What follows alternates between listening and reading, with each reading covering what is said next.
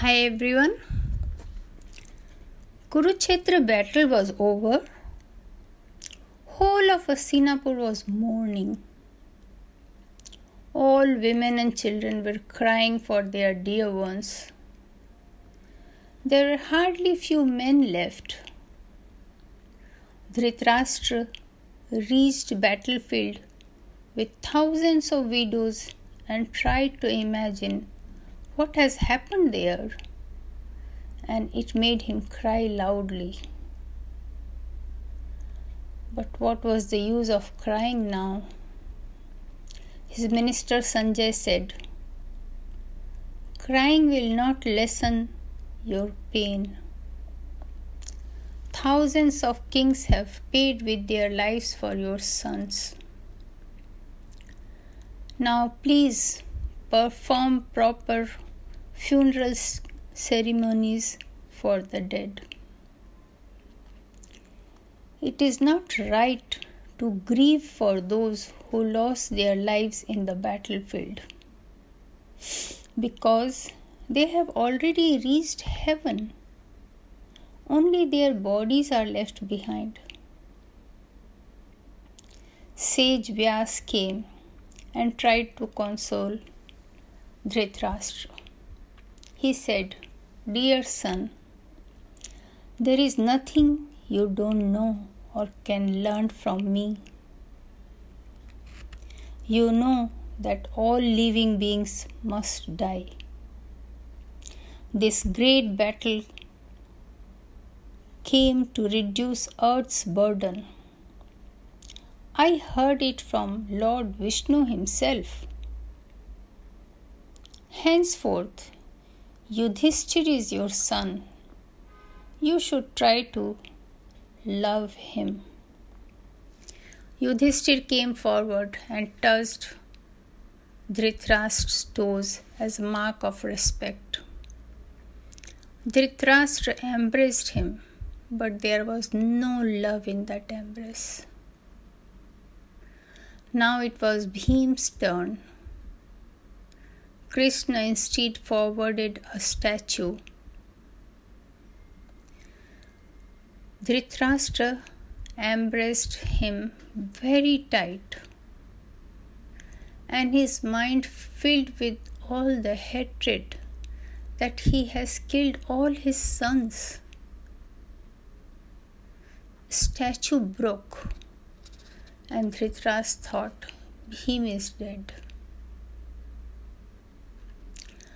Then Pandavas went to meet Queen Gandhari. Gandhari said, Krishna was there, yet Bhim flouted the norms of mace fight. I cannot forget or forgive it. Bhim said, Mother, your son was more powerful than, powerful than me. I did that to save myself. Your son has harmed us in many ways. He called Yudhishthir to play dice game. He insulted and humiliated Draupadi. In front of full court, he took away our kingdom by deceit and then refused to return it. That's why I had to do this. Gandhari asked for Yudhishthir. Yudhishthir came forward and said, I am your culprit. You may curse me or punish me. Gandhari, with great difficulty, stopped herself from doing that and then said to Draupadi, Who can console you or me? This great dynasty is destroyed because of me. Yudhishthir was camping on the shores of Ganges. It was more than a month. He performed required ceremonies for peace to souls of dead. One day, sage Narad came and asked him, You have won your kingdom. Are you happy? Yudhishthir replied, It feels like defeat. All our dear children are dead. We even killed our brother Karn. Yudhishthir was extremely unhappy. One day he told his brothers that he wants to go to forest and live there for the rest of his life. But the brothers will not hear any of it. They told him that the Kshatriya dharma is to take care of the kingdom and its subjects, and he should do that. Yudhishthir was duly crowned. After that, he went to see Bhishma sire.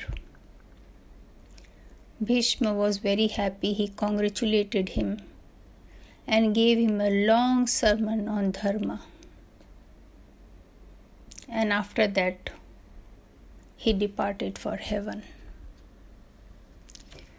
Yudhishthir performed all the ceremonies for Bhishmashire as per custom. After that, he was standing on the banks of river Ganga. All his life flashed before him, and he fainted with grief. When he regained his consciousness, Sage Vyas told him the story of Lord Brihaspati, teacher to the gods themselves and master of all knowledge. He was learned in all Vedas and all the sciences. Yet he was very jealous of his only brother, Samvart, who was also very learned as well as a nice person. It is strange that in this world people are jealous of others who are nicer or better than themselves. Can you believe that? Brihaspati was very jealous of his brothers.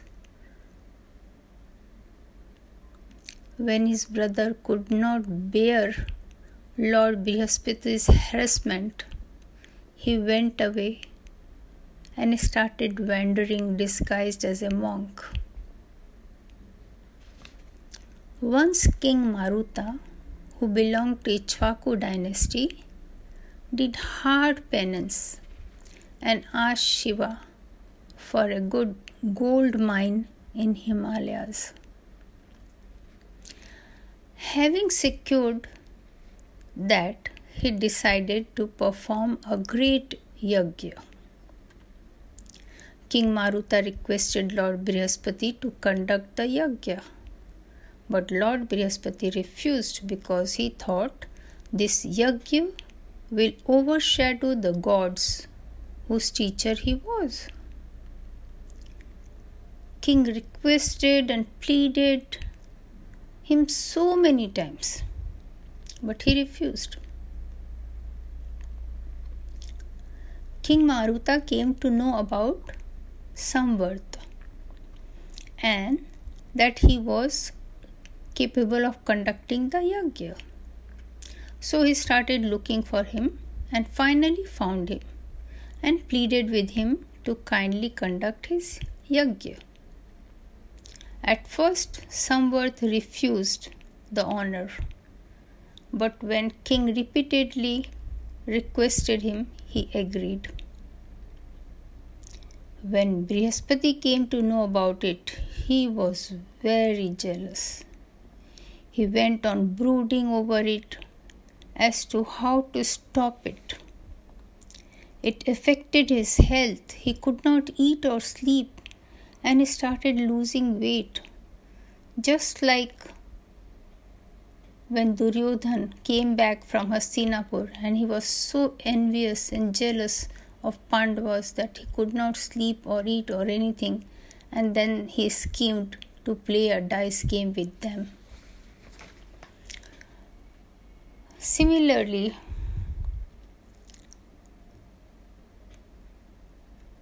Brihaspati started losing weight because he could not sleep or eat.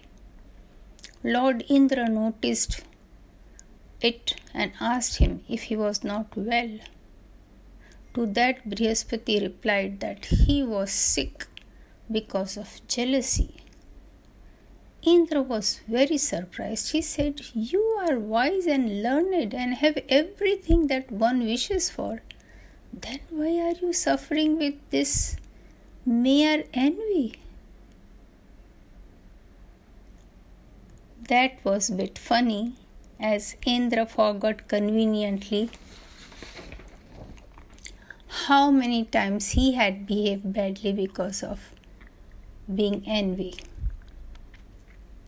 Brihaspati replied, If your enemy is doing well, will you be happy?